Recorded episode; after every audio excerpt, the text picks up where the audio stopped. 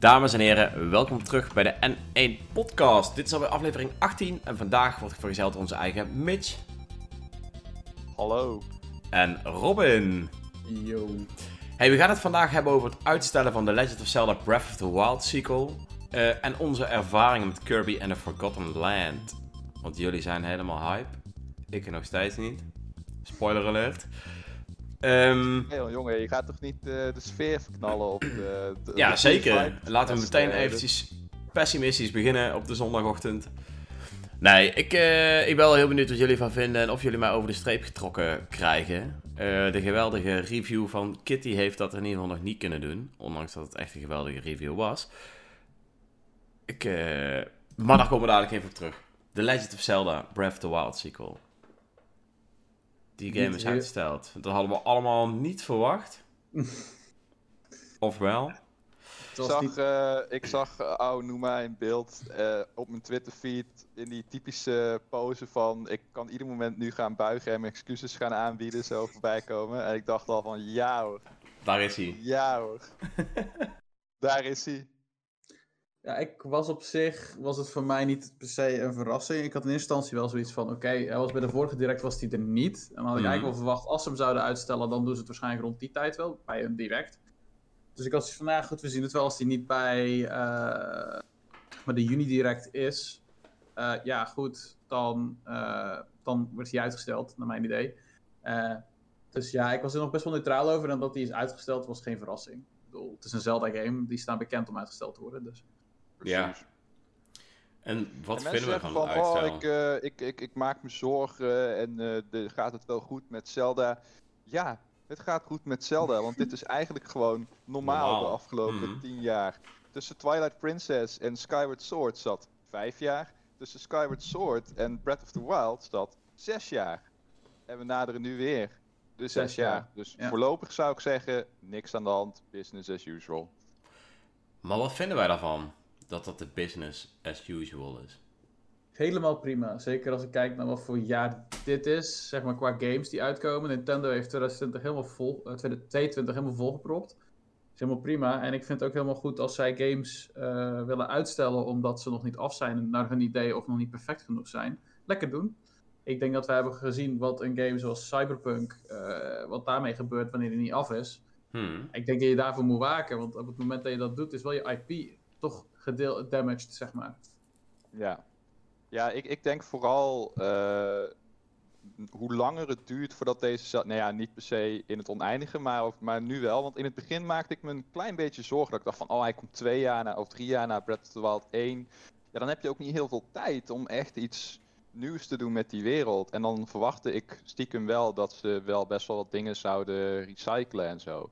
En nu heb ik die angst eigenlijk minder. Nu denk ik van nu hebben ze echt de tijd genomen om echt ook met iets nieuws te komen. En dat vind ik op zich wel gewoon fijn. Dat ze echt de tijd nemen om met iets nieuws te komen.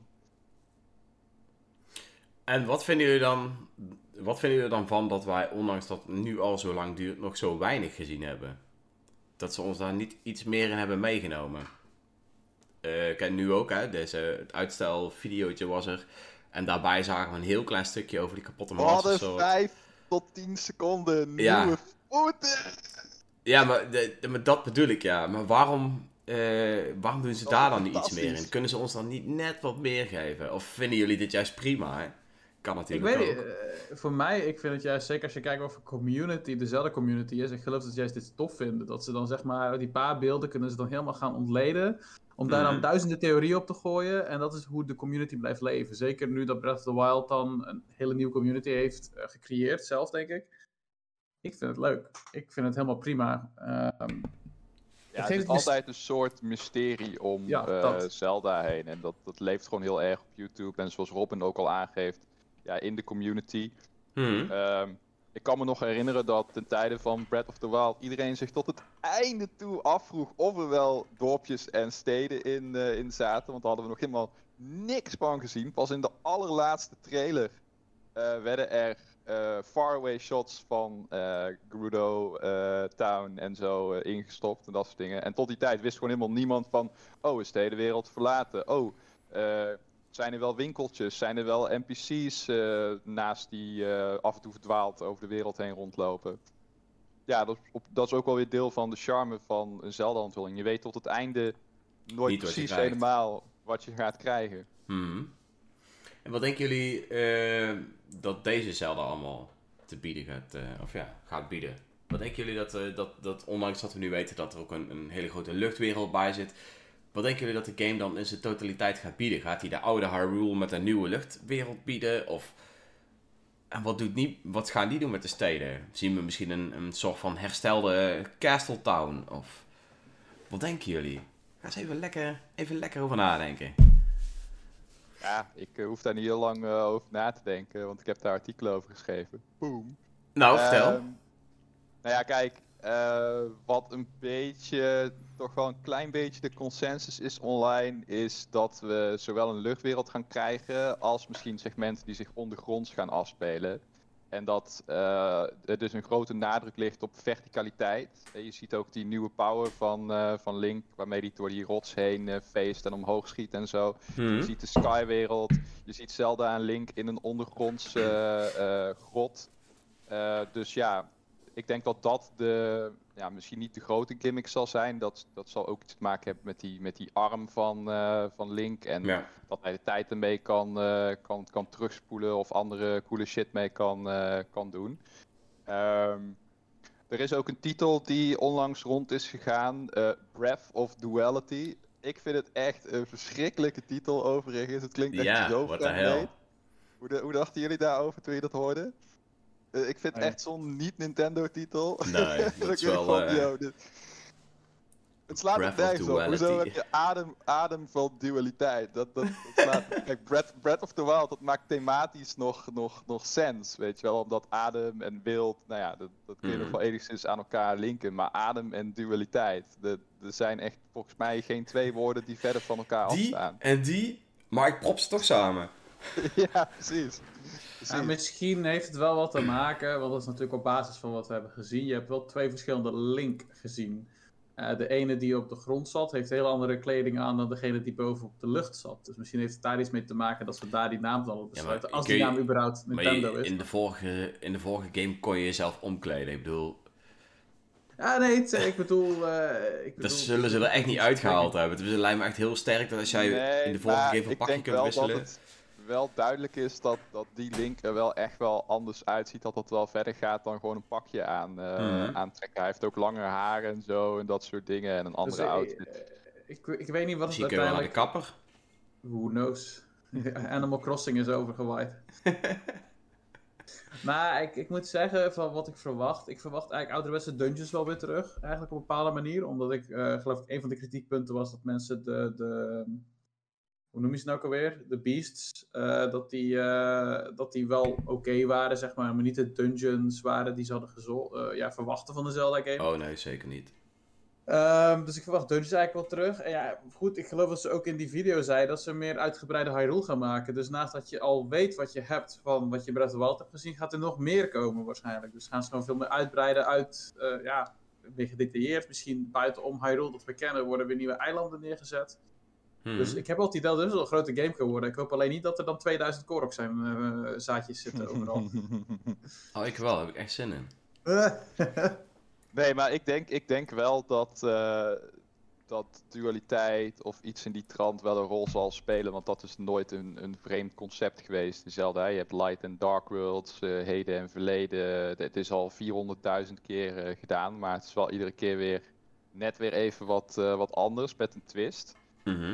In feite had Breath of the Wild ook een beetje die dualiteit tussen heden en verleden. Waarbij het heden vooral was voor de gameplay en het verleden vooral was voor de cutscenes. Dus ik hoop dat ze dat deze keer... Dat was leuk voor een keer, maar ik hoop dat ze dat deze keer echt weer wat meer met elkaar gaan vermengen. Zodat je een actief verhaal hebt in plaats van een verhaal wat eigenlijk continu... Oh ja, maar dit was duizenden jaren geleden gebeurd. En hier heb je een filmpje van... dat is er gebeurd. En nu kun je weer verder met het verkennen van de leegte die over is. En dat was cool hoor. Dat was echt wel cool. En dat past ook echt wel goed bij een open wereld. Dat je die memories in wat voor volgorde, whatever, kon kon bekijken en zelf een beetje in de juiste volgorde moest zetten. Dat droeg echt wel bij aan het avontuurlijke karakter van de gameplay. Dus wat dat betreft een mooi huwelijk. Maar deze keer hoop ik echt dat je, ja, dat ze toch weer net wat verder gaan qua verhaal. Dat er weer een soort van bad guy komt die niet per se een force of nature is, maar wel echt gewoon een mens, of in ieder geval menselijke karaktertrekken heeft.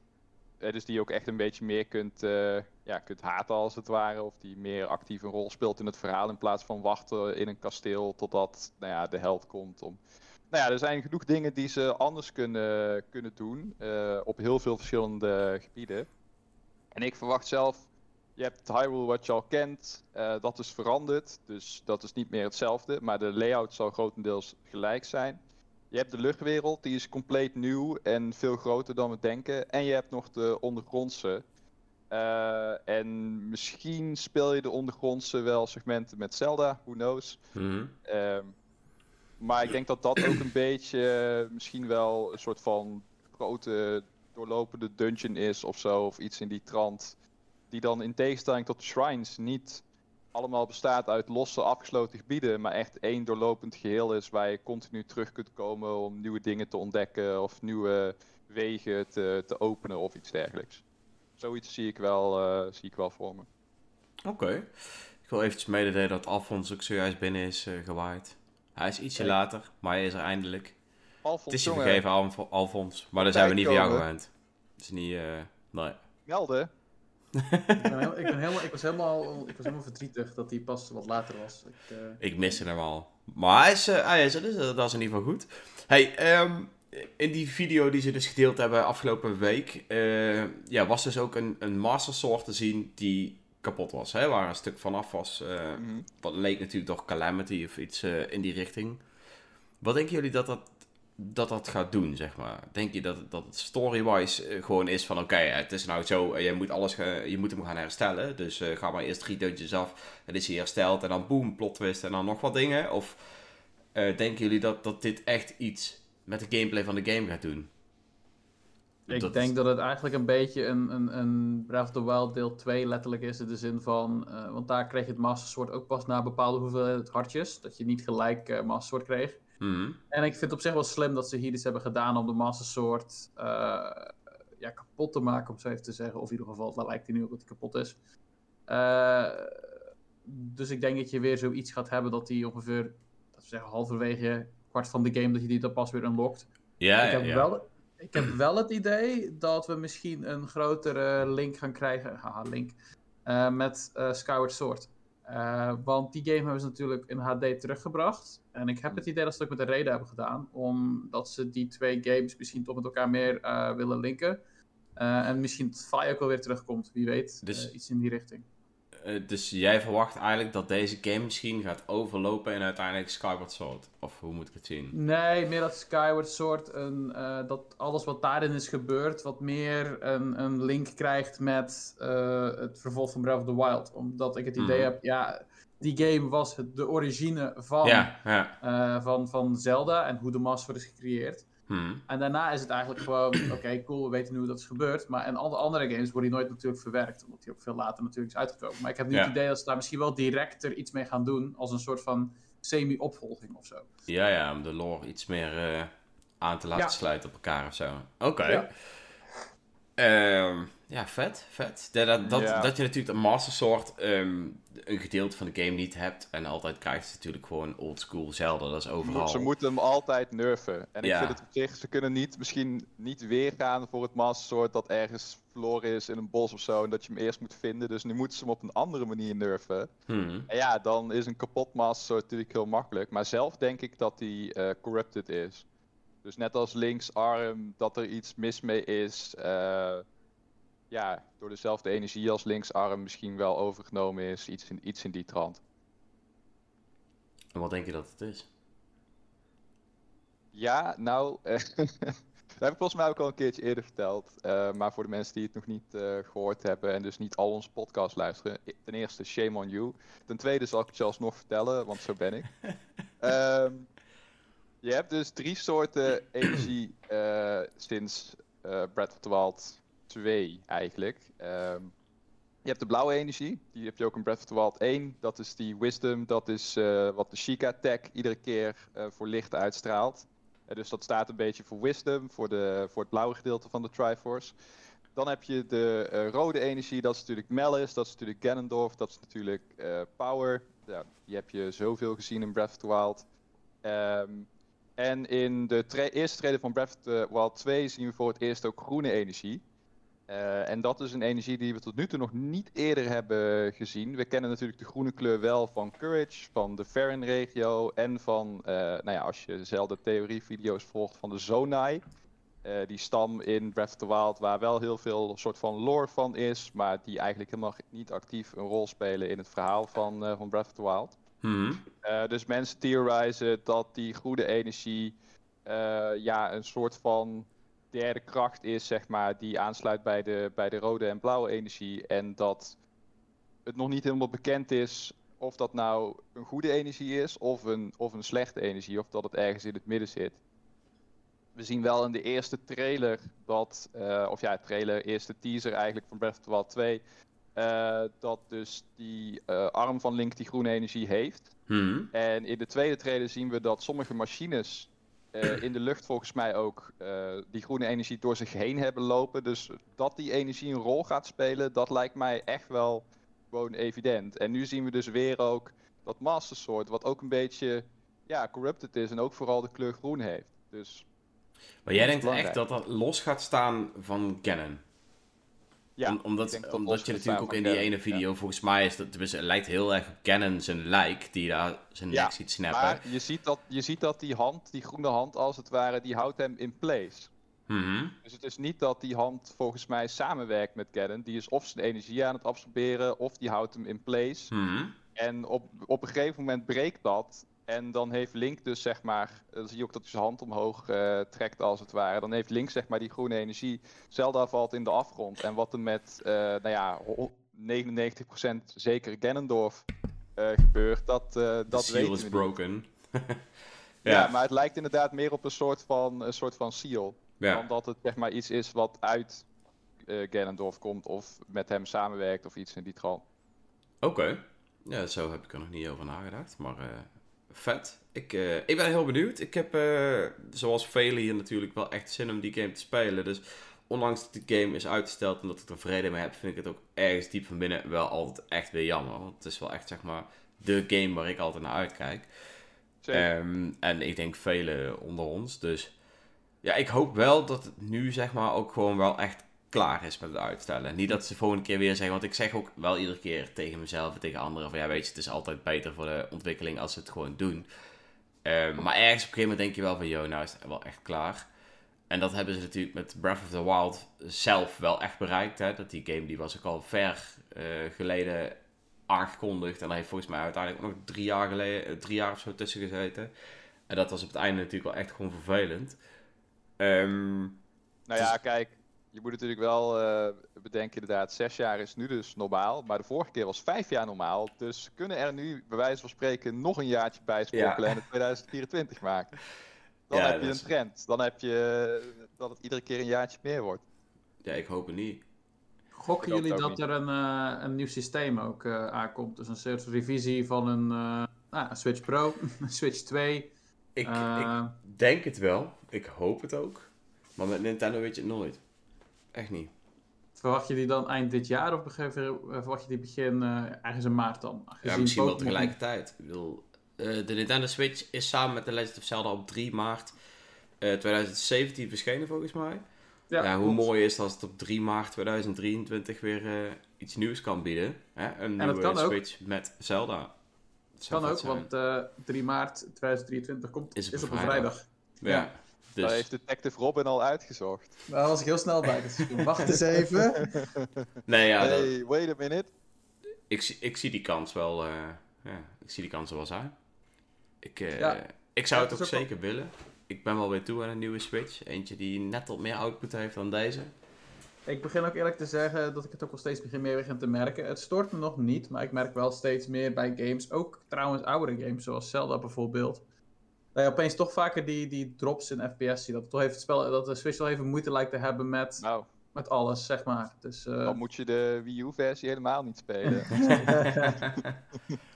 Nee, maar dat is wel het ding natuurlijk. Hè? Zelda Breath of the Wild associëren wij zo erg met de Switch. Die zijn ook gewoon samen geboren als het ware, hè?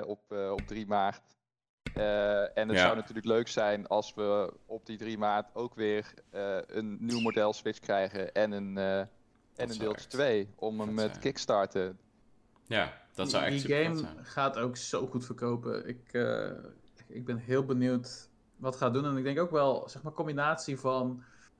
Ik zie het ook wel gebeuren dat de nieuwe Switch al eerder uitkomt. Bijvoorbeeld in november, december, wanneer nieuwe Pokémon games uitkomen. Want vaak wordt komen Pokémon games ook samen met een nieuw iets. Ik bedoel, de Light kwam ook samen met Sword and Shield, geloof ik. Dus wie weet, als je en Pokémon en Zelda kort na elkaar hebt, ik denk dat je best wel goud in handen hebt. En dan heb je nog ergens nog een Switch Sports heb je ook nog ergens in de achtergrond. Dus ik heb wel het idee dat Switch het nog goed gaat doen de komende jaren. Ik hoop het. Ja, maar juist omdat hij het zo goed gaat doen, ben ik ook weer bang dat ze niet met een nieuwe Switch gaan komen. Omdat dat het probleem niet is. Dus ergens diep van binnen... Switch 2 denk ik niet. Want Nintendo wil dat ding 10 jaar meegaat. Dat hebben ze al uitgesproken. En meestal zitten ze dan wel aardig in die richting. Want meestal doen ze dat ook alleen, dat soort uitspraken bij een succesvolle console. Ik heb nog nooit Reggie op het podium zien staan en zeggen van... ik wil dat de Wii U 10 jaar meegaat. Daar gaan we nog 10 jaar mee door, jongens. Hier hebben jullie Batman Arkham Asylum nog een keer. Maar goed. Dus bij succesvolle Nintendo consoles gebeurt dat vaak wel. Wat we wel kunnen krijgen is dat je iets, denk ik, hebt zoals bij de 3DS. Hoe noemen ze dat? Denk ik de New 3DS. Waar je dan bepaalde games alleen op kon spelen. Zoals die Xenoblade 3DS-poort. Dat alleen op spelen denk ik niet dat ze gaan doen. Want de Switch hardware is daar dynamisch genoeg voor om te zeggen van... je kunt deze game ook gewoon spelen op Switch E, maar je hebt gewoon net wat minder FPS. Of je hebt net wat minder dit of net wat minder dat. Nou ja, zoiets verwacht ik eigenlijk wel op termijn ergens. En als dat rond Zelda is, dan zou dat qua timing goed zijn. Als het rond Metroid Prime 4 is, zou het ook qua timing goed zijn. Dus ja. Nou, ik gok wel dat ze meer de kant van Game Boy Color of zo opgaan. Gewoon, of inderdaad nieuw 3DS. Gewoon een net wat meer juicy Switch die net wat meer aan kan. Hoeft ook niet veel te zijn. Zet er DLSS in of zo, weet ik het. Al die dingen die de Pro zou kunnen doen. Zou nice zijn. Ja, ik koop er wel gelijk eentje, dus dat komt helemaal goed. Ja, ik heb een oude Switch nog steeds uit eind 2017, dus same. Ik ben ook wel toe aan vervanging eigenlijk. Oh ja, Nintendo maakt het nou eens makkelijk. Ik heb die revamped versie uit 2019 of zo. Maar ik op mijn vorige was ik echt broken op het eind, dus ik was echt blij dat ik hem kon ruilen en dat ze bij de Game Mania niet door hadden dat hij broken was. Dus... en toen kon je die trade-off doen, weet je wel. Dat je voor €75 erbij die €50 of zo die revamped versie kreeg. En die ging toch 2,5 uur langer mee. En mijn HDMI-output deed het niet altijd. En dat was vooral met capture card was dat echt een hel. Dus ik vlucht daar naartoe en vlug hopen dat alles goed ging. Al die dingen zelf aansluiten. Ja, dat weet ik nog. Yeah. Ja. En toen ging het precies daar bij de Game Mania. Er was er niks aan de hand. Dus ik dacht van, nice. Ja, dit is mijn Switch. Alsjeblieft, ik wil graag deze. Dankjewel. Dus iemand heeft nu een broken Switch. Het spijt me. Dus als je ooit problemen hebt met de capture... Dan ben je ook toch een bad boy, jongen. Ja, als je garanties verloopt moet je iets, hè. Zo is het leven. Voor de Game Mania medewerkers die nu meeluisteren, altijd goed opletten wanneer Trail naar je winkel komt. Om iets te ruilen.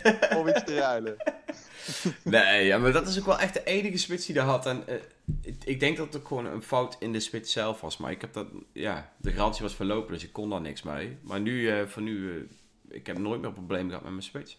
Dus, nee, dat snap ik. Die problemen heb je niemand anders doorgeschoven. Yeah. Ik was nog steeds aan twijfel of ik een OLED wil halen, want ik vind hem er crisp uitzien, maar dan denk je toch de hele tijd, die Pro komt er misschien aan. Dan ga je net de OLED halen en dan komt er weer een Pro, zeg maar. Dus, zo zit ik ook. Dus, ja. Ik speel amper handheld meer sinds ik Ik woonde weer tijdelijk bij mijn ouders, toen speelde ik heel veel handheld. Nu mijn eigen appartement, 0 handheld. Dus ja, is van OLED helemaal niet aantrekkelijk natuurlijk. Ik doe er wel ooit handheld, maar dan pak ik toch mijn Switch Lite. En omdat je met Cloud Sync zo makkelijk je saves op en neer kan gooien, vind ik dat voor het veel makkelijker. Dus ja, Switch Lite is lekker licht. Dus dat is ideaal om gewoon achterover op de bank te gaan liggen. Nou, we gaan het zien.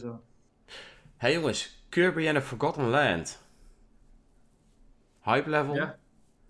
Ah, leuke game. Ik was hiervoor al hype. En het heeft uiteindelijk gewoon mijn verwachtingen wel waargemaakt. Dus. Game of the Year? Nah, dat gaat toch wel Elden Ring worden. Game of the Year qua platforming denk ik wel. Maar goed, dat is... Het is wel een heftig statement voor het begin van het jaar. Maar wat is de concurrentie qua platforming? Dat wou ik zeggen. Ik bedoel, het is ook nog maar april. Hij vraagt, is het Game of the Year? Ik zeg, ja, voor nu. Ja, nu wel. Maar er is nog niets anders uitgekomen, denk ik. Dat echt zeg maar, een slag sloeg. Triangle Strategy. Maar dat is geen platformer. Nee, maar dat is van nu wel mijn Game of the Year. Elden Ring is eigenlijk mijn Game of the Year. Dus ja, sorry. Ja, Triangle Strategy is sowieso mijn Game of the Year, ja. Tot nu toe.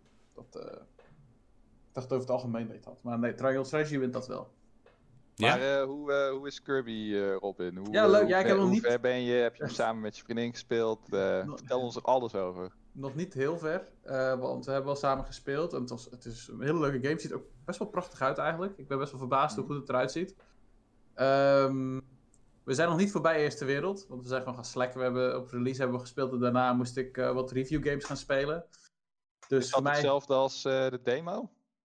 Ben je er al voorbij bij die aap en zo? Die aap is dus die eindbaas die ik nu nog moet doen, zeg maar. Dus, cool, dan ben ik even ver als jou. Wauw, zo leuk is het spel dat jullie allebei even ver zijn. Probeer mij nu nog maar eens over te halen om te gaan spelen, jongen. Nee, ik heb hem nog niet. Ik ben er samen met dit hebben begonnen. En ja, we hebben gewoon toen al een stuk door hebben we eigenlijk wel gespeeld. En de melodies verzamelen is ontzettend leuk. De game ziet er leuk uit. Charme tot de max. Ja, ik weet niet. Het is gewoon een toffe game. Punt. Ik zou het persoonlijk denk dat het voor mij een 8,5 is. Zoiets in die richting. Voor nu. Maar ik weet niet wat de rest... je bent nog niet eens voorbij de demo. Ja, klopt. Maar het is gewoon een toffe game. Gewoon de eerste indrukken die ik maak. Ik kan toch een indruk hebben, dus ja, dat is dat eigenlijk. Ja, tuurlijk. Maar dan kan ik ook de game reviewen. Zeg ik, ik heb de demo gespeeld, 8,5. Ja, dat is ook. Als jij een 8,5 demo vindt, is het toch een 8,5 demo? Oh, maar jongens, jullie hebben wel door dat dit mij niet gaat overhalen vandaag, hè? Nee, maar ik was ook niet van plan om je vandaag over te halen. Ik heb de game nog niet uitgespeeld, wat wil je nou? Ik ga we waren ervan uitgegaan dat jij de game wel gewoon al best wel... Ik was er eigenlijk ook vanuit gegaan dat jij hem ook had gespeeld, dus ja. Heb je mijn recente wanhoopspost niet gezien over deadlines en het niet kunnen spelen van Metroid? Ik zie bij jou zoveel wanhoopposts die hebben allemaal... Hij is druk bezig met Metroid Dread, geloof ik, dit weekend, of niet? Dat ga ik vandaag opstarten. Nu kan het. Gisteren was het... Als je er zo aan begint, heb je hem aan het einde van de dag ook uitgespeeld. Dus dat is dan maar wel chill. Maar wel vet. Ja, nee, ik ga hem wel rustig doorspelen. Ik ga niet in één rush alle 8 of 10 uur er doorheen knallen. Dat heb ik... ik heb al genoeg achter het scherm gezeten dit weekend. Oké. Nee, maar tot nu toe... ik denk hetgeen wat ik het tofste vind van de nieuwe Kirby game is ook de muziek. De muziek is echt heel goed. Dus, de muziek is fantastisch. De nieuwe DDD-team is echt ziek vet. Ik had hem op YouTube voorbij zien komen. Echt een hele vette remix. Maar tot nu toe ben ik gewoon vrij positief over de game. Zoals ik zeg, een 8,5 voor de eerste paar levels die ik heb gespeeld. Ik deel die mening. Ik heb ook de eerste paar levels gespeeld. Ook wel bekend als de demo. Gaf mij een zeer positieve indruk. Erg leuk. Goede muziek ook.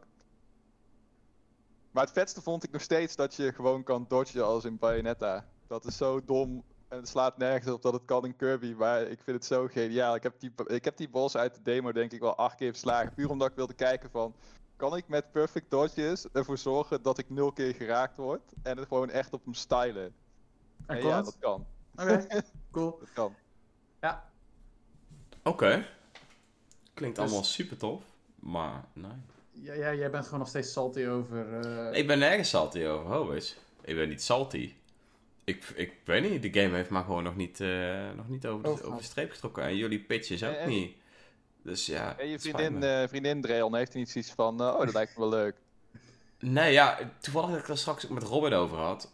Kijk, eerst kocht ik gewoon games die we lekker samen konden spelen. Of games die wat makkelijker waren. Maar zij heeft eigenlijk ook wel voor zeg maar, een bepaald niveau bereikt dat ik dat niet meer hoef te doen. Ze is pas begonnen aan Dark Souls en die heeft ze uitgespeeld. Dus ja, daar hoef bij haar ook niet per se meer aan te komen met kiddie games. Want zij is gewoon qua gamer level gewoon echt prima. En ja, dus als de game haar aanspreekt voor de gameplay elementen. Of voor dat het heel schattig is en dat vindt ze leuk. Dan mag ze die game vooral hebben, maar het is... Volgens mij heeft zij ook niet echt iets met Kirby. Kijk, wat vind ik wel interessant dat je zegt, want je geeft wel gelijk... Je associeert gelijk Kirby met Kirby.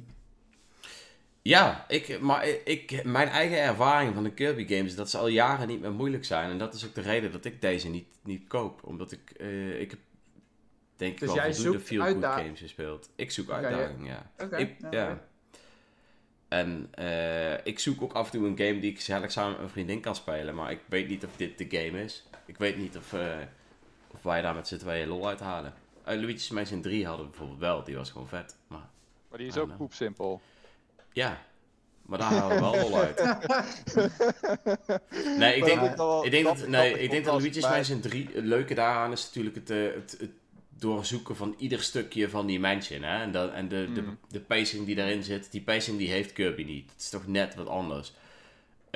Ik weet ook wel dat je in Kirby ook gewoon van alles kunt zoeken. Maar ik denk niet dat je dat kunt vergelijken met Luigi's Mansion 3. Waar je echt kamer voor kamer natuurlijk de zaak een beetje doorstruint. Dus ja, dat is voor mij wel een verschil. Ik weet echt niet of dat ik die game... ooit gehaald. Maar het is wel een interessant discussie. Want natuurlijk, zo'n Kirby-game is prima geschikt, net zoals zoveel Nintendo-games voor kinderen heeft, een vrolijke uitstraling, dat soort dingen.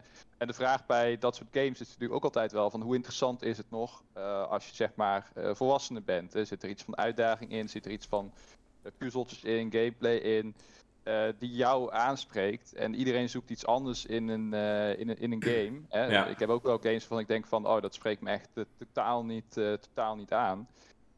En als je dan zo'n Kirby game inderdaad hebt... Ja, ik denk zelf... Ik vind gewoon ook naast dat het lekker wegspeelt... en gewoon chill is... Ik vind het leuk om af en toe ook gewoon chill door een game heen te wandelen...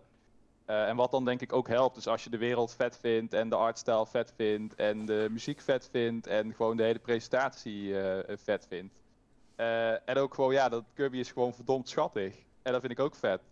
Het is gewoon een aandoenlijk bolletje wat gewoon me vrolijk maakt als ik hem zie waggelen.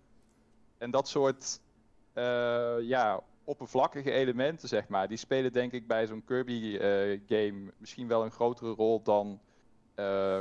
bij een Zelda waar ik de gameplay ook gewoon... die mij continu geboeid en gefocust en engaged houdt, zeg maar.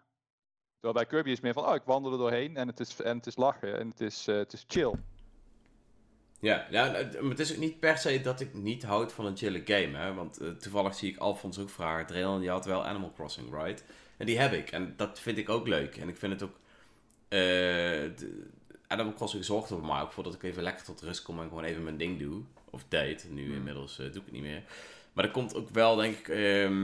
misschien heeft het ook te maken met de tijd die ik tegenwoordig heb om te gamen. En al die dingen bij elkaar natuurlijk. Waarschijnlijk... Ik ben op zoek naar een uitdaging in die korte tijd dat ik kan gamen. Tenminste, relatief korte tijd. Hè. Ik game steeds best wel prima, maar... Nee, maar als ik vergelijk met het eerst, hè, toen was ik vrijgezel, toen deed ik verder natuurlijk sporten en gamen en dat was mijn ding. En dan had ik ook de tijd om die games te spelen. Nu schuif ik Kirby liever opzij om Elden Ring te spelen. Of, ik ben toch wel iemand die wel een beetje houdt van een uitdaging. En ik denk dat het nu misschien niet meer per se binnen mijn schema past of zo. Hoe je het ook wil... Ik denk dat de prioritisering van bepaalde games ook anders is. Want ik merk dat ook hoor. Ik merk nu ook dat ik bepaalde games wel haal. Puur om het feit van, hier heb ik tijd voor. Deze ga ik spelen. Maar ik heb ook heel veel games die ik skip. Ik zie bijvoorbeeld aankomend jaar... Zie ik bijvoorbeeld Switch Sports... Zie ik niet vanzelf. Zie ik nu halen. Strikers. Super vet dat die franchise weer terugkomt. Maar ik heb er waarschijnlijk ook geen tijd voor. Dat zijn allemaal games die ik waarschijnlijk ga skippen. Terwijl als ik meer tijd had... Ik waarschijnlijk wel die games zou halen. Puur om het feit dat ik weet... Het zullen goede games zijn. Leuk. Maar ik ga ze bijna niet spelen. Want soms heb ik geen geld. Ja, en ja, voor mij is het, denk ik, nog meer dan dat, is het waar je prioriteit aan geeft, is voor mij ook een kwestie van vibe. Ik vind het ook gewoon leuk om games af te wisselen met een verschillende vibe. Bijvoorbeeld, als ik net een hele moeilijke game heb gespeeld, of een game die echt heel erg veel reflexen vraagt, zoals, weet je wel, een Hollow Knight of een Katana Zero of iets van Platinum Games, dan vind ik Katana heerlijk om zoiets als Kirby erin te gooien en gewoon lekker achterover te hangen en gewoon relaxed door die wereld heen te lopen. Want dat is goede afwisseling. En als ik alleen maar uitdagende games achter elkaar uitspeel, of lange RPG's, of nou ja, noem het maar op, dan wordt dat voor mij een beetje vermoeiend. Dus ik vind het wel lekker om tussendoor zo'n back to the basics game erin te gooien, weet je wel. Gewoon lekker genieten, lekker nostalgisch, zoals vroeger. Of de Game Boy, Kirby's Dream Land. Ja, gewoon een paar uurtjes gewoon ontspannen. En lekker, niet complex, niet moeilijk. Mooi gemaakt, mooi geproduceerd. Ja, ik I don't know, man. Ik heb dat niet zo heel vaak. Ik had voor mij wel... Oh, sorry. Oh ja, want ik wissel juist vaak tussen bepaalde games die een uitdaging zijn, die wat meer reflexen vergen, en RPG's bijvoorbeeld. Want RPG's zijn nog steeds wel een beetje... Ja, gewoon chill achterover en gaan we niet meer aan. Ja, een beetje tussen denken en doen, zeg maar. Ja, en dat is denk ik voor mij de afwisseling. En voor platformers maak ik echt vooral gewoon tijd voor de... Ja, voor de nostalgietripjes misschien ook wel een beetje, hè? Super Mario, alles richting dat. Dus ik weet niet. En ik vind Kirby nog steeds echt wel vet, hoor. Maar het is denk ik niet meer de game waar ik echt om sta te springen. Misschien dat ik hem ooit wel opeens haal en inderdaad ook denk van nu heb ik even zin om 8 uurtjes vooruit te gaan. Maar voor mij was het ook een titel die ik heb gehaald om puur ook echt samen te spelen met mijn vriendin. Ik had zoiets van, het is een perfecte game om samen te spelen. Het is toegankelijk. Ik verwacht ook geen grote moeilijkheden bij een Kirby game. Als misschien bij een postgame of bij 100% dat je wat meer uitdaging ziet. Maar dat is ook de hele bedoeling geweest. Dus ik wil ook niet alleen verder gaan. Maar ik heb wel een paar keer gehad van, ik ga hem nu alleen spelen. Dan denk ik van, dan heb ik alles al gezien. Want ik weet eigenlijk helemaal niks van die game. Dus het is juist leuk om dat samen te ervaren dan. Ja. Ja, nee, en postgame is er ook wel, hoor. Je hebt in heel veel Kirby games heb je de arena, wat een boss rush is. Die is goed te doen, vrij makkelijk. Maar dan heb je ook nog de true arena. En die is vaak wel echt lastig. En ik heb het idee dat Dreon Kirby best een leuke game zou vinden als die hele game alleen maar bestond uit de true arena. Ja, dan wel. 100%. Nou, ik denk wel dat ze uiteindelijk gewoon opties moeten geven aan heel veel van die games. Van, maak het moeilijker. Stel bijvoorbeeld dat je Yoshi en Kirby games hebt waar bijvoorbeeld 2 of 3 hits je gelijk helemaal afmaken, weet je. Of 1 hit à la Dread mode in Metroid Dread. Maar moeten ze Elden Ring dan ook een easy mode geven? Want dat ik vind van wel. Maar nee, wat? Nee, maat. Ja, ik vind van wel. Ik vind van wel. Yes. Dat is... Nee. Yes. Ik vind dat eigenlijk zoveel mogelijk games zo toegankelijk mogelijk moeten zijn. En ik denk, als jij de keuze geeft aan mensen van easy mode, maak er dan ook iets van dat het, I don't know, dat ze er belachelijk uitzien of zo op bepaalde punten, weet ik het. Die game verliest heel zijn charme als je easy mode doet. Dat is een discussiepunt voor mensen. De ene die zegt van ik wil juist het heel moeilijk hebben, maar andere mensen die het ervaren van de wereld en de lore kunnen dat niet als ze dat bijvoorbeeld te moeilijk vinden. Nee, maar het is echt... Ik ben zo blij dat ik dit blik geopend heb, jongens. Ik denk dat hoe moet ik zeggen? Net als Elden Ring of Dark Souls, de beloning van het eindelijk verslaan van een vijand, hè? Kijk naar Hollow Knight bijvoorbeeld ook, dat is juist hetgeen wat bij die game hoort. Ik denk, als je dat mist, dan sla je gewoon een plank mis. Ja, maar dat is toch een keuze. Dus het verplicht jou toch niet om het makkelijk te maken? Als jij de keuze gaat geven om een easy mode te doen, is het toch veel makkelijker om de easy mode te kiezen. Dat is echt... Als jij een game start en de game zegt easy, normal, hard, kies je automatisch voor normal. En dan helemaal als de beschrijving van hard ook zegt van dit is echt een zieke uitdaging, dit is gewoon onmogelijk en normal is gewoon. En weet je, als ik als ik zo'n game krijg en ik krijg de keuze easy, normal of hard, dus het eerste wat ik doe is googelen welke zal ik pakken. Snap je wat ik bedoel? Ja. Terwijl, want dadelijk is hard, zeg maar, gewoon onmogelijk hard. Dat hebben games ook. Dus als de game gewoon zegt, dit is de moeilijkheidsgraad, het is moeilijk, maar het is te doen, alsjeblieft. Dan is het gewoon duidelijk en dan heb jij tenminste de uitdaging die je wilt hebben. Iedereen die zo'n game koopt, die weet het. Dat is wel heel erg subjectief nog steeds, hè. Als jij een game opstart en de normal zegt, het is een game, een 3D-actiegame bijvoorbeeld, en normal zegt van, ja, dit is prima geschikt voor mensen die ervaring hebben met 3D-actiegames. Hard zegt, dit is belachelijk moeilijk. En easy zegt van, oh, gewoon chill. Dan is de juiste mate van uitdaging voor iemand die misschien dit zijn eerste game is of zo, is dan eigenlijk meer easy dan dat het normal is. Want ja, die zal gewoon meer moeite hebben, zeg maar. I don't know. Daar hebben ze New Game Plus voor uitgevonden, toch? Om hem dan extra hard te maken. Dat ook. Ik vind zelf van, ik denk uiteindelijk dat gewoon zoveel mogelijk keuze geven aan. En het maakt mij niet welke game. Maar ik bedoel, ik ben groot Monster Hunter fan. Daar zitten we ook met. Eigenlijk Dark Souls en Monster Hunter zitten niet heel ver van elkaar op bepaalde punten. Uiteindelijk sla je bosses neer. Monster Hunter is misschien wel wat simpeler, want je het ook vaker samen kan doen. Mm-hmm. Maar er zitten ook uitdagingen. Er zijn genoeg mensen die zeggen van, ik ga die monster alleen slaan. Ik ga ze speedrunnen, noem maar op. Die zoeken de uitdaging zelf erin. Kijk, ik speel gewoon Monster Hunter omdat het leuk is. En ik zou waarschijnlijk sneller naar Soulsborne games gaan als eventueel de mogelijkheid zou zijn om het toch makkelijker te maken. Puur om die ervaring van die wereld op te doen, van die bossen te zien. En vervolgens kan ik zelf kiezen om te zeggen, oké, ik heb nu, de Night King of zo, Nameless King verslagen. Helemaal prima. Op easy, nu wil ik hem op hard doen, want het was een vette bos. En nu wil ik hem gewoon op fatsoenlijke manier verslaan. Daar kies je zelf voor. Dus ik snap niet dat mensen van zeggen, nee, ik wil deze game niet veranderen, want het hoort zo. Nou, ik denk dat het voor de speler zelf te bepalen is.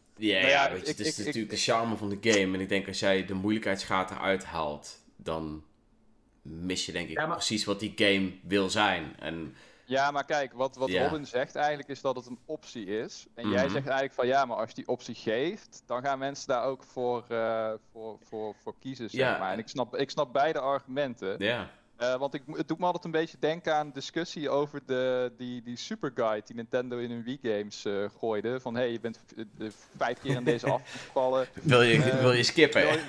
Wil je dit skippen, zeg maar. En daar werden Nintendo-fans, sommigen werden daar zo boos van dat ik dacht van, gast, ten eerste, jij bent de kneus die 5 keer in die afgrond is gevallen, want anders vragen ze het niet. En ten tweede, je kan gewoon op nee drukken. Dat kan gewoon. Dat is helemaal niet moeilijk. Als jij een uitdaging wil, dan zeg je gewoon, nee, ik wil dit niet skippen. Ik ga dit als een echte man, ga ik doorbijten tot het bittere einde, 3 uur 's nachts, totdat ik over deze afgrond heen ben. En daarna denk ik van, ja, wat doe ik eigenlijk met mijn leven? Maar goed, dat kan dus gewoon. En het argument van, ja, maar dan gaan mensen allemaal easy kiezen. Kijk, de vraag die je zelf dan moet stellen is, zijn dat mensen die Dark Souls normaal gespeeld hadden, of zijn dat mensen die überhaupt nooit anders een Dark Souls game zouden aanraken, of die het dan meteen weer terug zouden brengen naar de winkel? Nou, en daar is denk ik geen duidelijk antwoord op. Maar ik denk dat als jij de mensen geen andere keuze biedt dan de uitdaging, en die persoon denkt, ik ga de uitdaging aan, dat je daar veel meer mee bereikt. Ik noem het voorbeeld van straks dat mijn vriendin die game opstartte. Ik heb toevallig straks tegen Robin gezegd, kijk, hoe dat moment ging, is ze kwam naar mij toe, Dreon, ik wil graag een spel spelen op de Nintendo Switch. Ik zei, nou, is prima. Ik zeg, dit zijn al mijn spellen. Dus ik had alle doosjes gepakt, allemaal uitgespreid over de tafel. En zij ging een beetje doosjes kijken en zo, oh ja, deze ziet er wel leuk uit. En dat was dus Dark Souls. Ik zeg, maar het is echt moeilijk, hè. Dus bereid je echt voor. Ja, nee, maar dit ziet er gewoon leuk uit. Ik wil die echt spelen. Toen dacht ik, ja, oké, weet je, speel hem. En toen begon ze te spelen en op het begin was het een beetje vloeken. En oh ja, ik ga wel heel snel dood. Maar uiteindelijk heeft ze hem nu uitgespeeld. En dat ze het doorzettingsvermogen heeft gehad om die moeilijke game toch gewoon door te spelen. En uiteindelijk ook uit te spelen.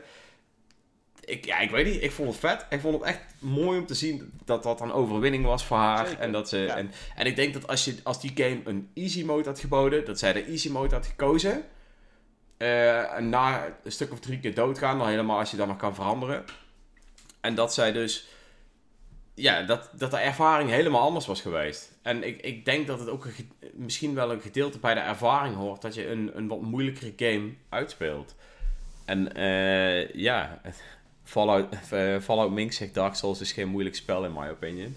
Nou, het is het is denk ik wel een moeilijk spel, maar als je het eenmaal door hebt, is het niet meer zo moeilijk. En dat is ook het vette eraan. Op een gegeven moment leer je dus ook repositen en al dat spul. En dan wordt het ook iets makkelijker.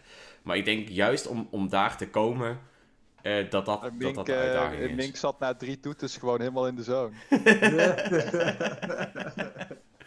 Nou ja, ik denk dat juist dat ze dat zo gedaan hebben, dat heeft voor haar natuurlijk voor gezorgd. Dat zij die game uiteindelijk toch uitspeelde. Dat er een bepaalde overwinning was die je normaal niet zou krijgen dan. Vooral voor degenen die op de streep zitten. Nee, maar ik snap dat argument ook. Hè. En er zit denk ik ook wel gewoon een kern van waarheid in. Dat als je mensen een uitdaging voorschotelt die ze niet kunnen skippen, dat dan de doorzetters heel veel voldoening gaan halen uit het en dat is de key van de game. Dat is de key van die games. Ja, maar je gaat ook nog mensen hebben die zeggen, ik kap ermee.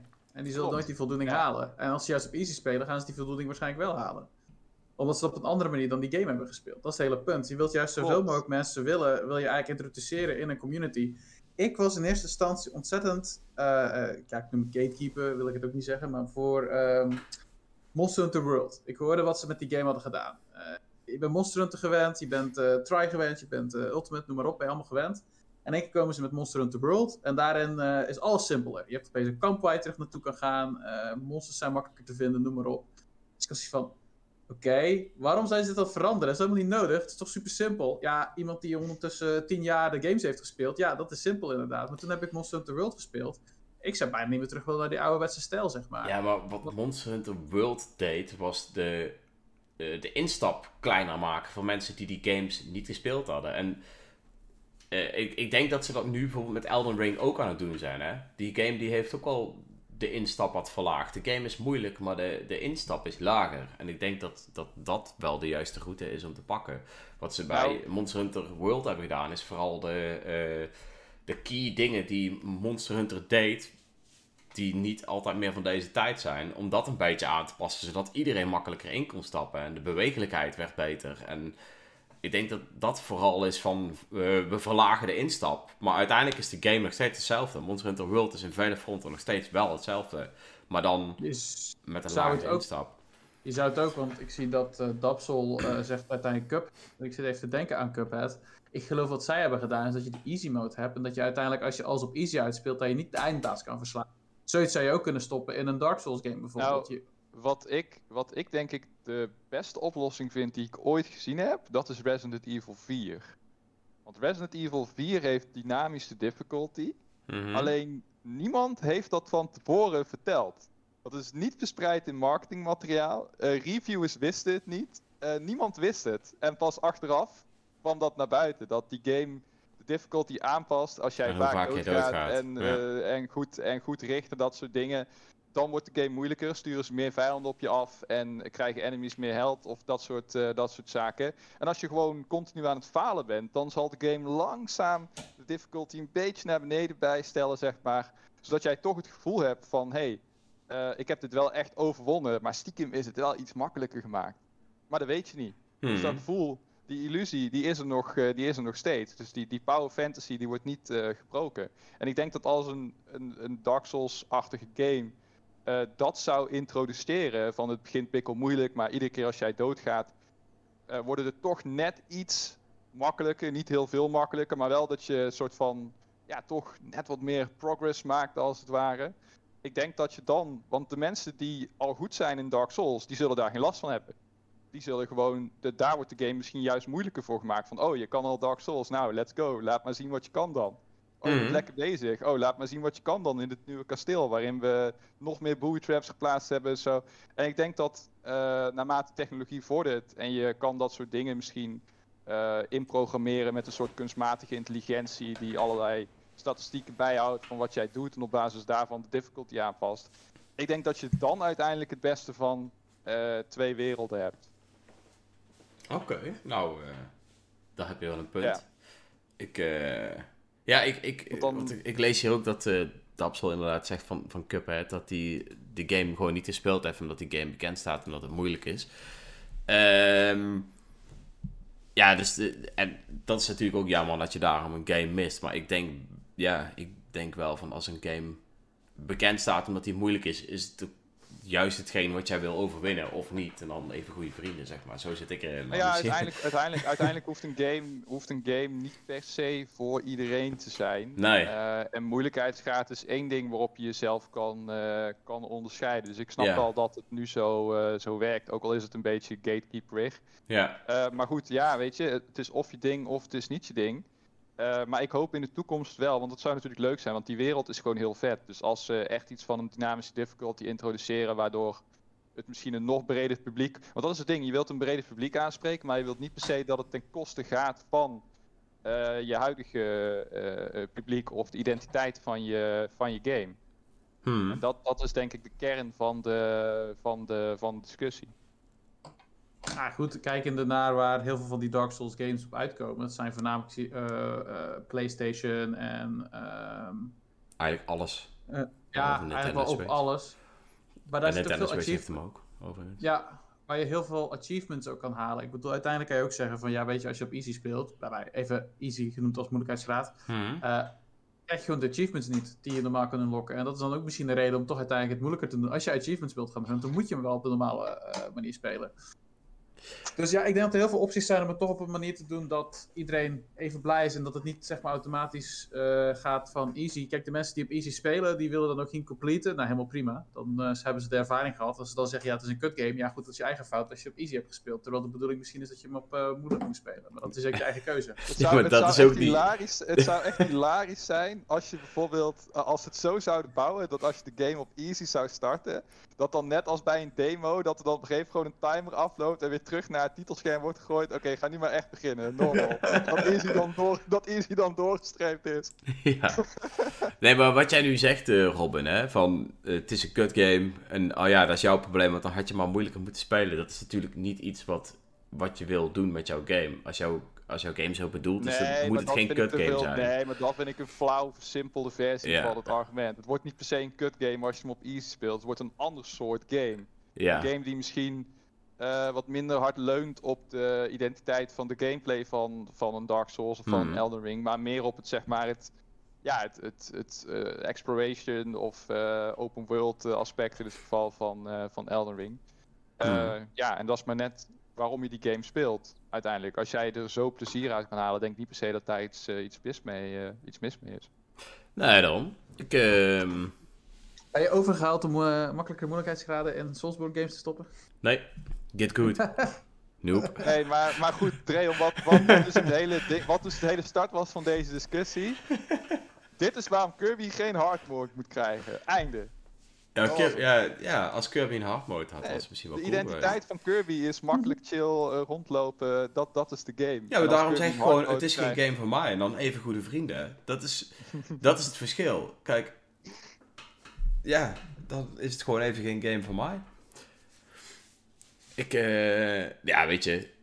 belangrijkste vind ik gewoon inderdaad dat iedereen gewoon lekker moet spelen wat hij wil spelen op hun eigen manier. Ja, en als jij dan bepaalde games niet speelt omdat ze niet bij jouw speelstijl horen of bij jouw levensstijl of wat dan ook. Hè? Want het kan ook. En net als MMO's speel ik gewoon niet omdat die niet bij mijn levensstijl passen. Als ik heel veel tijd zou hebben, zou ik MMO's spelen. Maar ja, ik vind ze wel vet. Dus weet je, het belangrijkste is dat we allemaal games spelen en daarom zitten wij hier met z'n allen. Toch? Dat is het leukste. Ja. Precies. Op een zondagochtend. Trouwens, E3 is uitgesteld. Nick, ontbijt. Sorry, de E3?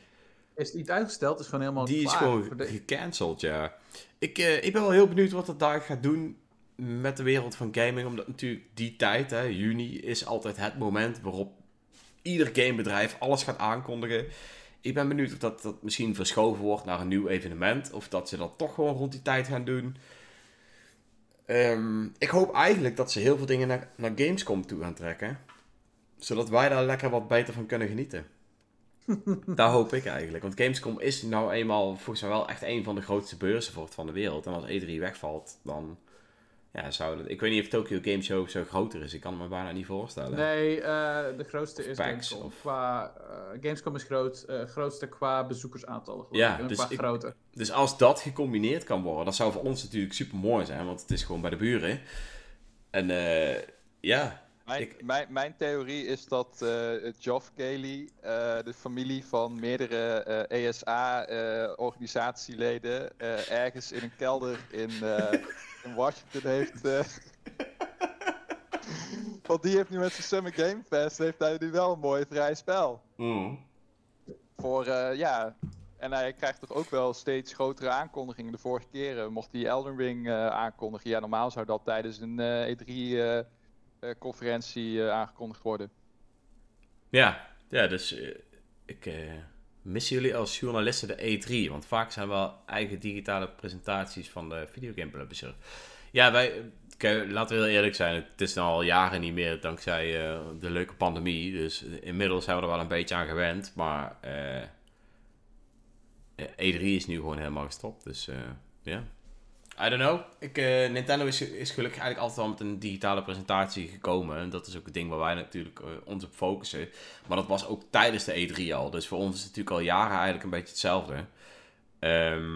Ja, de E3 is voor mij de afgelopen jaren gewoon voornamelijk Nintendo-presentatie plus Treehouse-streams. Ja, en ik denk dat die zijn gewoon eigenlijk altijd doorgegaan. Dus dat zijn we ook gewoon blijven coveren.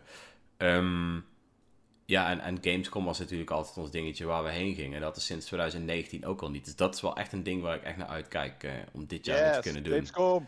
Even lekker... Het is ook lang geleden dat ik voor de camera heb gestaan. Dus dat wil ik ook echt graag weer doen. Laat maar lachen. Nee, ik ga wel mee naar Gamescom gezellig. Ja, nice.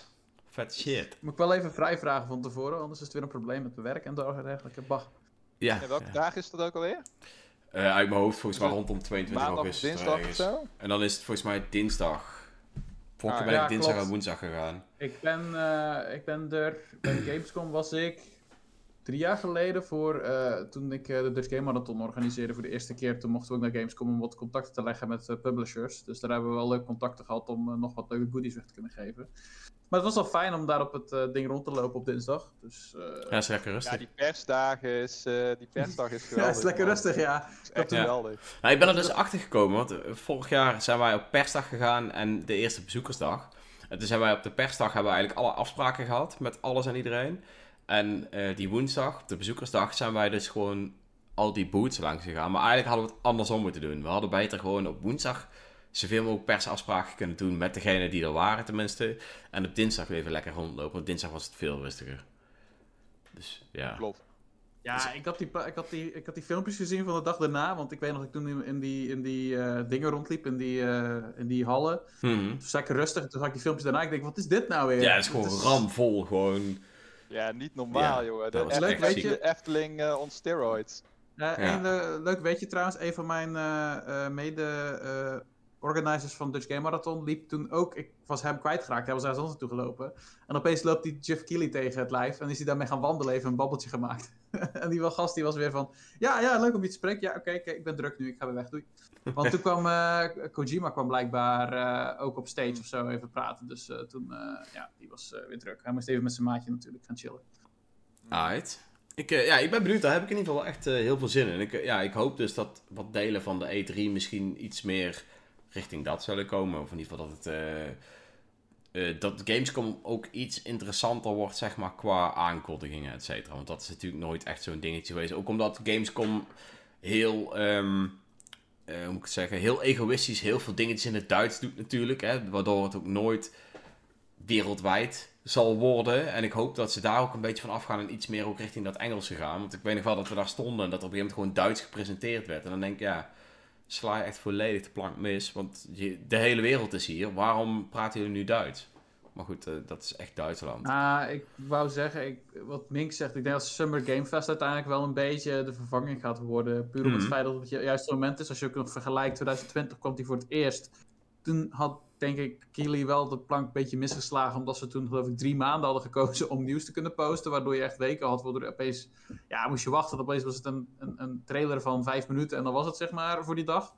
Ja, sorry, maar dat is niet helemaal wat wij zoeken, zeg maar, denk ik... in de E3-vervanging. Je wilt een week hebben waar elke dag een teken staat voor een bepaalde publisher... en die doet gewoon even zijn showtje... Ja. Die geeft 10 tot 20 games of zo, laten ze zien, en dat is vet. Ja, we gaan het zien. Ik hoop in ieder geval dat de aankondigingen gewoon lekker door blijven gaan. Want dat is toch altijd wel dat is het leukste. Ja. Ik hoop dat Konami ooit nog weer een show gaat geven. Konami wordt toch overgekocht door Sony? Oh, die Konami-show, die was heftig, joh. De Konami-show, weet je dit nooit? Legendarische gast. Dan staat die Tak Fuji op het, in de microfoon te fluisteren, als het ware. Het is geen gewone hack-and-slash game. Dit is een extreme hack-and-slash game. Ik mis die van Ubisoft ook wel, hoor, met Mr. Caffeine. Ja, er waren zoveel mooie memes in die E3-periode. Dus ik hoop dat ze dat ooit nog een keer weer kunnen nabootsen. Het was ook vooral die live presentaties die zo misgingen. Ik vergeet het nooit, maar de Kinect, de dude zei van... You wanna see what the back of my foot looks like? En dan een hele pop zo... Oh man, dat was maar echt... denk ook aan Miyamoto die Skyward Sword stond te demonstreren en dat de motion controls van dat is niet gewoon kapte, ja, dat je gewoon zag dat het totaal niet real-time was en dat het dat later Nintendo Damage Control moest doen zeggen van ja, dat was ergens interferentie met de verbinding of iets met mobiele telefoons. Dat... kan ik wel op zich nog ergens inkomen. Want ik weet wel dat toen ook... dat was toen op een andere beurs voor indies. Daar hadden ze zeg maar die... Hoe heet dat ding ook alweer? Dat je van die cameraatjes in een hoekje had. En die moest je dan voor een VR te kunnen spelen. Dan had je zeg maar zo'n bepaalde blok.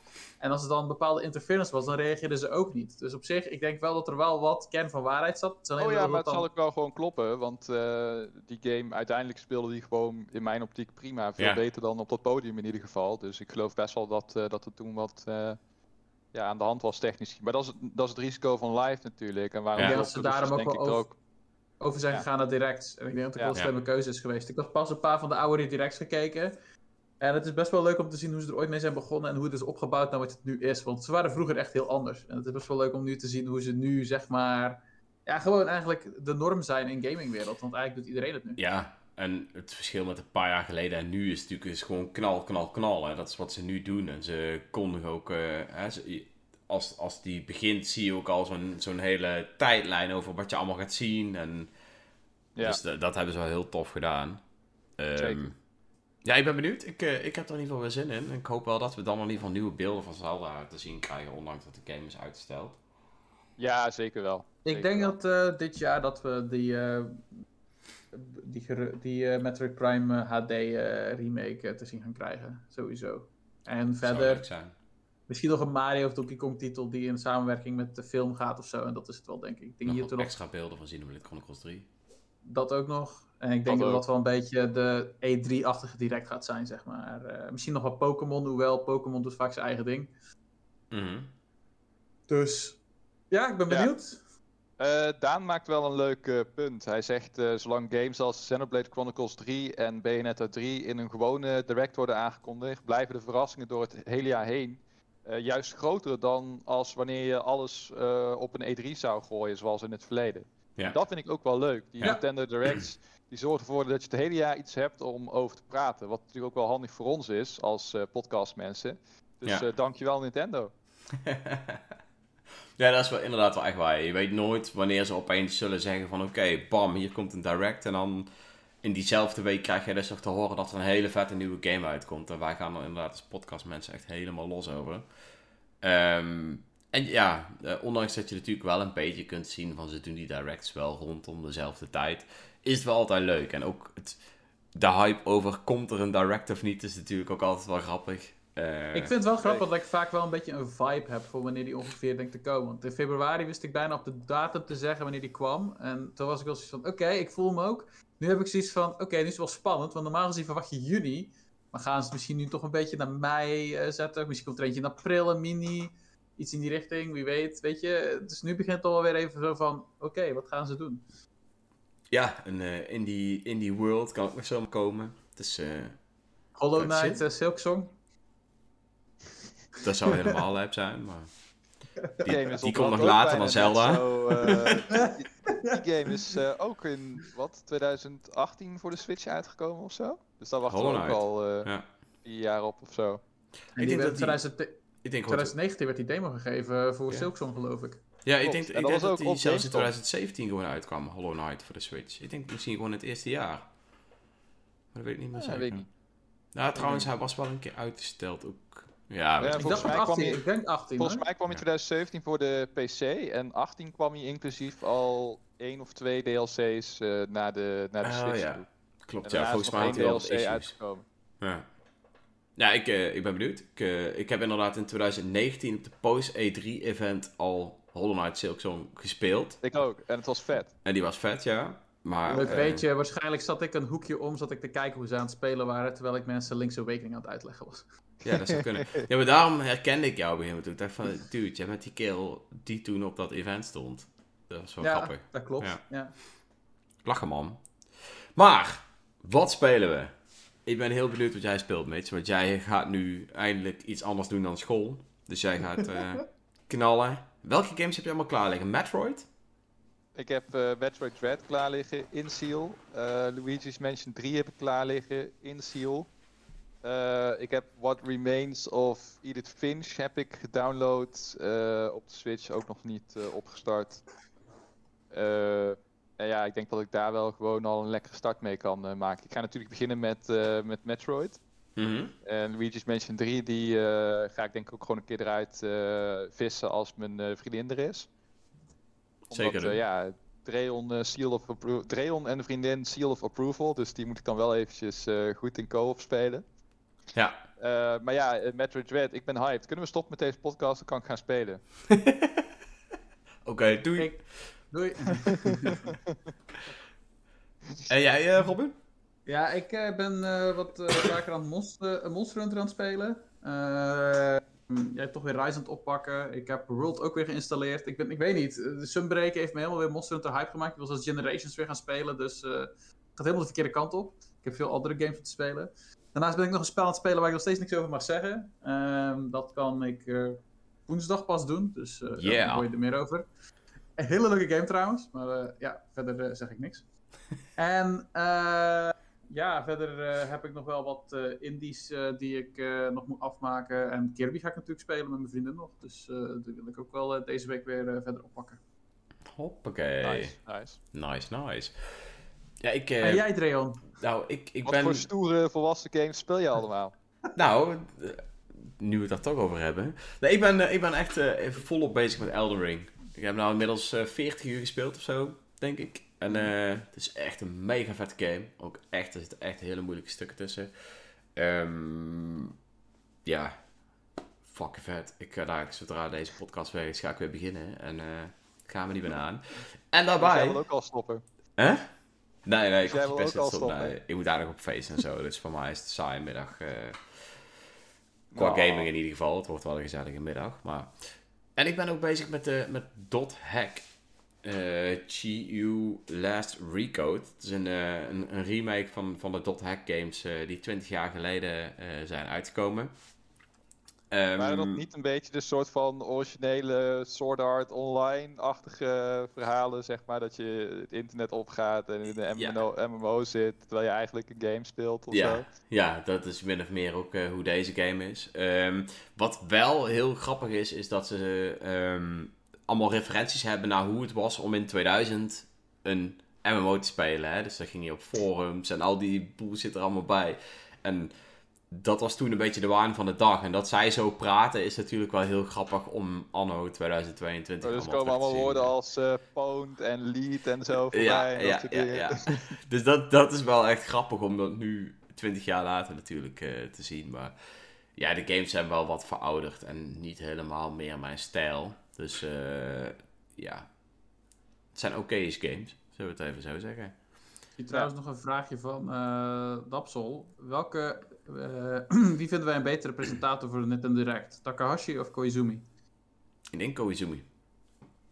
Ik had het idee dat Koizumi er meer mee deed. En hij sprak Engels, geloof ik. Ja. Ik kan Takahashi niet meer herinneren, dus ik ga voor Koizumi. Takahashi is die gast die er nu toch altijd voor staat, of niet? Met zijn brilletje. Is dat zo? Ik dacht van wel. Ja, ik vind hem ook wel leuk. Ik vind hem ook wel leuk op zich, hoor, dat hij zegt... gaat hem nog goed? Ik herinner hem wel, volgens mij. Ja, dat is die gast die het wel nu doet. Die vind ik op zich wel... En Koizumi is volgens mij de producer van Mario of zo, toch? Mario Odyssey. Ja, Koizumi moet gewoon lekker zoveel mogelijk tijd in games steken. Daar is hij echt heel goed in. Maar Iwata kon het inderdaad echt het beste. Dat was echt... Iwata is fantastisch. Ik vind het heel jammer dat de huidige CEO het besluit om niet te doen. Want ik vond juist wel de charme hebben dat de CEO gewoon voor die camera stond. Ja, vond ik ook. Dat hij best naar de bananen keek. Ik vond het goed dat hij het deed. En het was leuk voor de memes. Maar, hot take... Ik vond zijn de hele uitstraling en mimiek en dergelijke was wel gewoon stijf en niet heel erg professioneel vergeleken met... ik vind hoe het nu gedaan wordt, vind ik net wat vrolijker en dynamischer, zeg maar, wat ik meer vind passen bij Nintendo. Terwijl Iwata op de memes na stond hij daar toch vooral heel erg gewoon, ja, heel erg stil. Ik ben het eens met Mink. Boe, fuck Mitch. Hey, let op je taalgebruik, hè. Nee, ik moet zeggen, ik snap wat je bedoelt, maar ik vond juist... Ik ben het niet mee eens dat Iwata er heel erg stijfjes bij stond eigenlijk. Ik vond juist die heel veel charme toon en heel veel emotie ook eigenlijk. Ik denk ook wel dat we rekening moeten houden dat hij natuurlijk ook in het Engels sprak. Puur, bijna ook altijd, wat niet zijn eigen taal is. Ja, maar ik bedoel meer gewoon lichaamstaal. Hij staat er echt gewoon helemaal schouders recht. Maar wat ik wel vond is... Hij kwam op een bepaalde manier wel heel erg nederig over. Zo van, ik doe dit voor jullie, weet je. En dat vond ik, dat deed hij altijd heel goed, vond ik zelf. Het was een heel erg Japanse manier van presenteren. Terwijl je denk ik wel een internationaal publiek steeds meer bedient. Dat was denk ik een beetje... Dat wel, ja. Ik denk dat de huidige vorm past wel beter bij het internationale publiek, dat wel. Nee, maar... helemaal eens. Nou, ik moet zeggen, ik vind dat ze het mooi hebben opgepakt nadat Iwata helaas was overleden. Omdat ze natuurlijk ook in één keer daarin moesten gaan switchen van wie pakt het nu op, zeg maar, het stokje. En ik denk dat ze dat goed hebben gedaan. Ik denk dat de huidige persoon het gewoon goed doet. Ik vind het gewoon prima. Ik vind dat hij het gewoon op een leuke manier doet. Het is wel heel vaak, heb ik het copy-paste, gewoon dat hij na een tijdje... altijd zegt, how are you doing? Did you enjoy it? Zeg maar, elke keer hetzelfde zinnetje komt terug, zeg maar. Het is een beetje een eigen meme, zeg maar, geloof ik, lijkt het wel.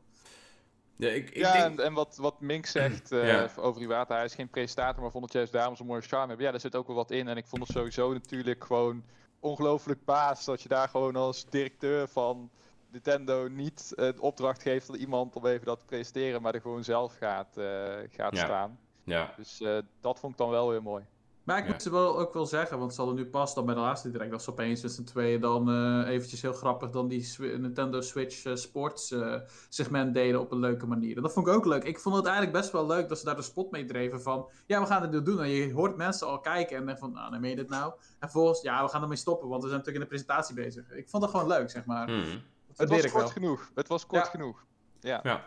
En het had wel die Iwata Wii-tijdperk spirit-energie, zeg maar. Of ik nog steeds het vetste wat ze ooit hebben gedaan was die Smash Bros. CGI-montage waarin Reggie tegen Iwata ging vechten, Dragon Ball-stijl en zo. Dat was wel echt mega baas. En die Robot Chicken dinges vond ik ook echt leuk. Ja. Ja, die was ik echt goed gedaan. Maar ook de Muppets die ze hebben gedaan, wat ik ook leuk vind. Dus best wel leuk. Ze hebben leuke originele dingen gedaan, dat mis ik soms wel een beetje.